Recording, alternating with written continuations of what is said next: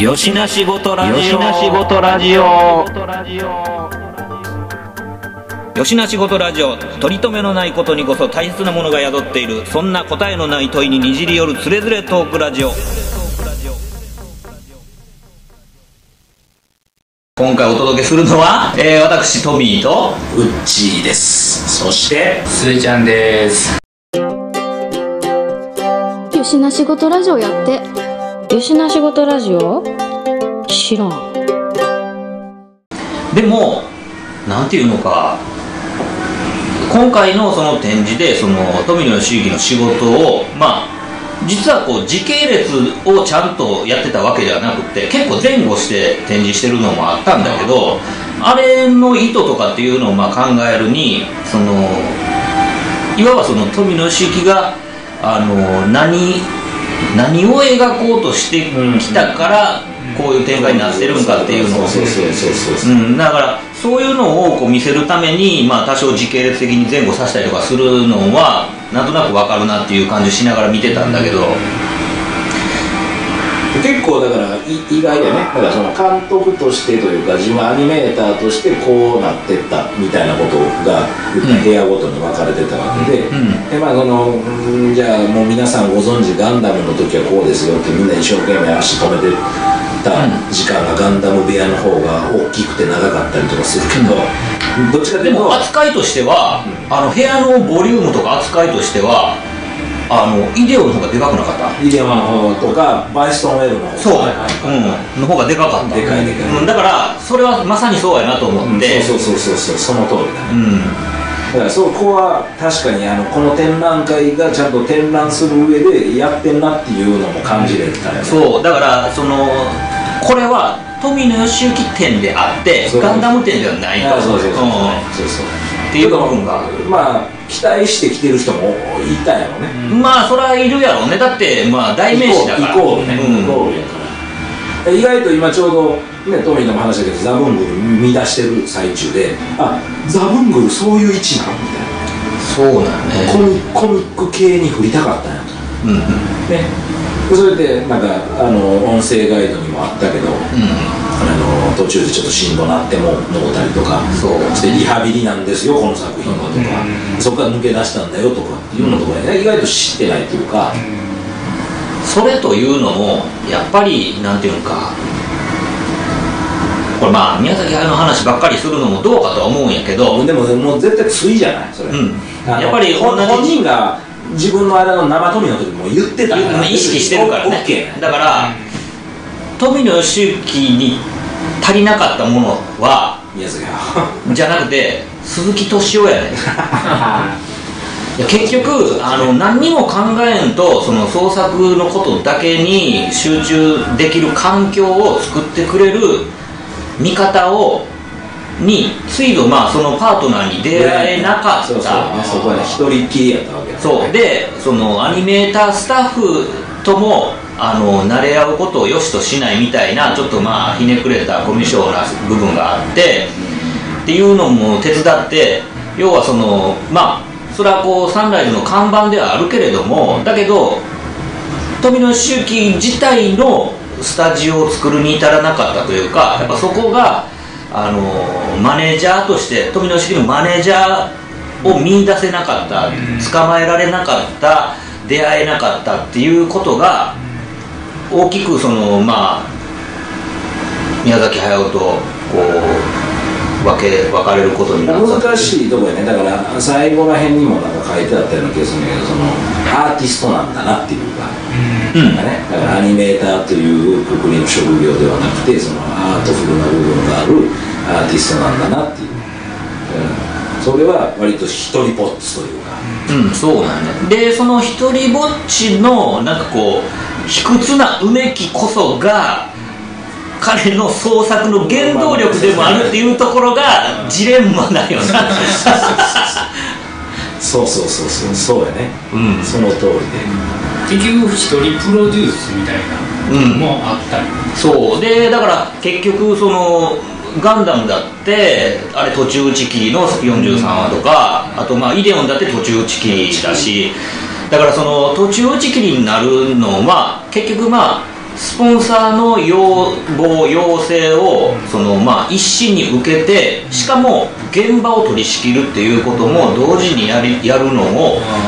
全部一人でやってくる。だから鈴木敏夫が受け止めてそうですねなんてことを言いながら、でもなんか現場サイドはだから鈴木敏夫が掘ったことによって高畑勲ははちねんもかけて「かぐや姫」の物語を作れたわけで。あんなもんスポンサーと高畑勲が直接対峙してたらそんなもんいちねんでもうなくなる話みたいなことなわけで、結局緩衝材としてやっぱそのプロデューサーの存在っていうのがやっぱすごい重要なんやなっていうのが、やっぱりそのジブリがなぜ成功、まあ成功と言っていいのかどうか分からへんけども、でもこれ、 これほどまで世界コンテンツになるまでこうできたか。もちろんガンダムも世界コンテンツだから一人ぼっちで戦ってきてやってきたその富野由悠季の功績たるやもうすごいことなんではあるんだけど、うん今一つなんというかメジャーシーンからちょっとこう違うね、うん、なんかちょっとこうオタク寄りの。だから富野由悠季は繰り返し繰り返しそのこうメカオタクからの脱却っていうのを唱えながら、まあいろんなガンダムをアプローチしてみたり、まあもちろんガンダムだけじゃないそのロボアニメロボアニメを作るしかないんだけど、ロボマニアに向けては絶対作らへんっていうあのプライドみたいなものっていうのを、そのそういう自分たちを支えてくれてる人に後ろ足で砂をかけ続けるというあの生き様ねそういうところがなんかすごい、うん、なんかジレンマを抱えて生きてるからこその、まあ、こういう話なんやろうなっていうのとかで、やっぱりその理解者っていうのにやっぱ出会え、まあ、なかったというか、うん、なんか。なんていうかな、こう問答無用にとりあえず味方になってくれる人とか、うん、自分がやりたいって思ってることをあのもうやれって言ってくれる人とかっていうのにそのつどつど伝えそのあえ出会えてたなら、うん、なんか完全燃焼できたかもしれへん。ただ完全燃焼してしまったら富野由悠季がこうならなかったかもしれない可能性は大ねっていうことを考えると、いろいろなんかその出会いと挫折と成功と失敗みたいなものをこう考えさせられるようななんかそんな展覧会やな。冒頭自体でもなんかそんな展示するもんないみたいなこと書いてあるキュレーターの人めちゃくちゃ多分困ったと思うし、うん、いやいや言うてもあるしでよほどだからその富野に対してのなんかまあリスペクトしながらの何かがない限りはこうはならないはずだし、でじゃあこういう内容でまとめさせていただきますみたいな感じで最終は言ってるわけやんか、うん、うん、キュレーターがね、うん、こういう思いでやってますみたいな、そのトラヤの羊羹持ってったかどうかは知らへんけど富野がアマ党なんかもしれへんけどさ、でもまあ少なからずちゃんとまとめるにあたっては相当なやっぱ努力は、まあこんだけのボリュームのもう展示するに至ってっていうのは相当やっぱキュレーターキュレーションっていうのはまあ削ってるよね。だいぶ踏み込んでる、ね、踏み込んでないとこでそれがねある程度やっぱり、まあ、僕ら世代なのが前後の人だと思うから。キュレートしてる人、うん、だからまあその熱量が伝わったからこそなんだけど、でも富野由悠季ってやっぱり天の弱だから、そうそうそうそうこっちに熱量があればあるほど引くっていうのがあるやんやっぱりそのなんていうかな、うーん何についてこっちが熱くなってるのかっていうのを瞬時に見抜いてしまうところがあって、要するに僕たちはついついこう近視眼的にしか物事が見れなくって、その提示された物語の中から自分が分かりやすい自分が美味しいって思う部分ばっかりをこう何度もしゃぶってしまうところがあって「お前もうそこばっかりしゃぶんなよ」みたいな感じで怒るところがあるからだから常にやっぱこうその苛立ってる、この人はずっと苛立っているっていうのをまあやっぱり。その自分の表現に対するその自負もあるんだけど、その至らなさについても痛いほど意識してるというか、そのめっちゃ裏腹なそのアンビバレントな状態が状態がもう常態化してるっていうままで生きてる人やから、あるある種それってなんかあれなんかな、アニメーターの中の職業病的な部分でもあるんかな、あるんかもしれへんし、元より持ってる部分、そのなんか、うん、だってなんていうの、そのド M とド S が合体したみたいな人間したね、そんな感じだよね。両方両面性、もちろん人によっても、まあ、ある程度その表に出てくるものとかね、だけど何やねんこいつっていうのは大きいもんね、うん、あの人ね。だから誰よりその自分がなんていうのかな、こう正しく受け入れられることを焦がれてる、求めてるのにもかかわらずこうフィーチャーされるのはどうしてもなんかその細々とした違う場所がフィーチャーされがちっていうことがやっぱり本人にたが常に苛立ってるところみたいなのがあって、それはやっぱりなんかその、まあ、完璧主義者でもあるんだろうけど、うん、でも高畑勲的な完璧主義者とはまた違うアプローチがみんなそれぞれ違うから、うん、まあ最初出る出始めは同じ感じやったのかもしれへんけど、まあ、持ってる思想とかその展開していくの、だから長大とか生富の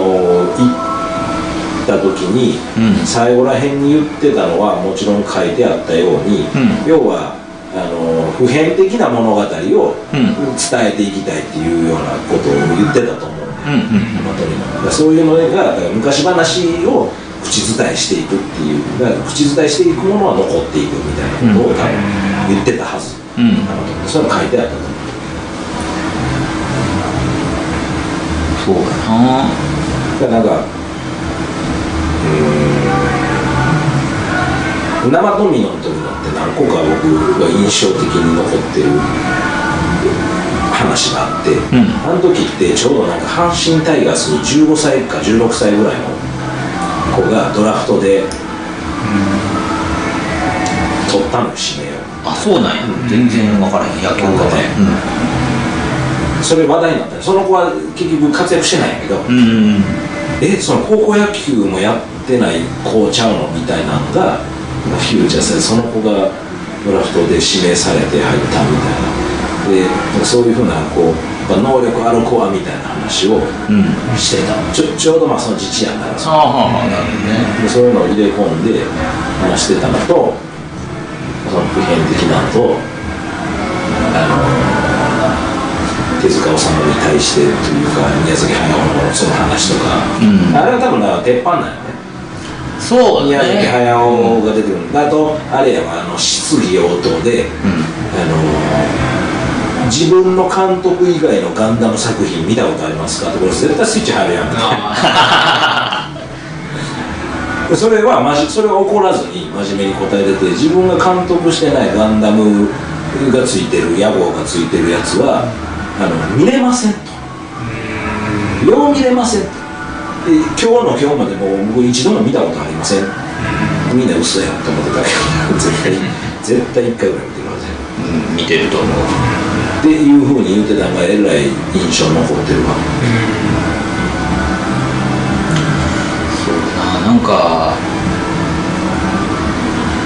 だから今日割とまあ特にそのまあ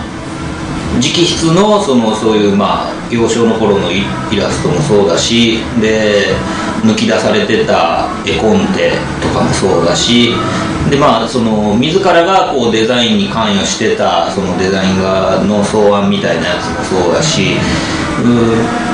富野由悠季がこう描いてきた絵っていうのも、うん、こうやって改めて見たらっていう部分はもちろんあったんやけど、まああの有名なところで言うとそのビグザムのデザイン、エルメスのデザイン、エルメスのアーマーっていうところではデザインとかもうほぼほぼまあ富野デザインやったっていうのとか意外やね、知ら、知られてないというかあんまりフューチャーされてないというか、ジオンも結構きっちり描いてたもんね、そうそうそう、うん、ここら辺メカが露出してるみたいなことをこう注意が出てたりとか、そうそうそう、だから何をもってなんかその世界をリアルにする材料になるのかっていうのを見据えた上でのなんかその注釈やなっていうのはあって、だからあのどうでもいいとこはほんまに丸投げにするけどなんかここっていうのもやっぱあるんやなっていうのはすごい感じるよね。なんか大河原指示もすごい細かったよね。あちょっと面白かった。あの大河原君なんだろうね。まあでもそうやろな。だからそれこそそのまあいろんなスタジオいろんな現場でコンテを切り倒してた中で収集してきたいろんなノウハウとか、あのこいつには俺勝てるわとかこいつには勝てへんわって思ったりとかするののデータ蓄積がやっぱ普通じゃないんやろうなっていう気がする。もう一つこう流れ、その時代の流れの中でめちゃくちゃちょっとうわすごいなっていう部分なのか分かるけど、そのじゃあアーティストっていう側面で見た場合にもう溢れてった実感があるやん。あの、うん、はちじゅうねんだいの真ん中らへんのあ言うたらあれってものすごいのいちねん半年ぐらいスパンで同時進行ぐらいの、うん、オーバーラップしてるもんねでしょ、うん、でその構想自体はもうすでにあったりとか、メモ、富のメモにも書き留められていたりとかしながら進んでるわけでしょ。でそこに新しいのも乗っかってたりするやんか、うんうん、そこら辺がもうなんかその言うたらミュージシャンがアルバム作るっていうのでいわゆるもう枯渇してしまった人とかはなんかあのアルバム作りのために海外へとかっていうのはあるけど、うん、なんかもうあの時の富野ってちょっと尋常じゃないっていうかはちじゅうねんだいのそうなのか。それも名作がいっぱいあるわけ で,、うん、で自分の中で、まあ、終作と呼べるようなものやり残したこともあるよっていうようなことももちろんありながらやけど、クオリティで言うたら周りのスタッフが良かったのかその時の金回りが良かったのか分からへんけど、うん、そこそこのものができてるやん絶対、うん、そ, そんな踏んでない、うん、マイナス面ではないっていうものが揃ってるっていうか、うん、出揃ってるなっていうのはで、しかもアプローチ違いすぎる、うん、同じやつから出てきたもんと思えへんぐらい全然違う方向性というかベクトルになってるものが多いなっていうのはすごい印象があったんで、ちょうど自分が小学校中学生ぐらいの時かな、うん、見てたんで、もう言ったらゴールデンタイムがずっとアニメで埋まってた時期、うん、月から金までのさ、その中にやっぱ富のアニメがあったわけでしょ、うん、余計それほんまにだからいちねんおきぐらいだな。うん、そうだな、はちじゅうに、さん、よん、ごとか。ただなんかそのこんそれこそその中学生の時のそういう自主研究ノートみたいなところから一貫してあるのはその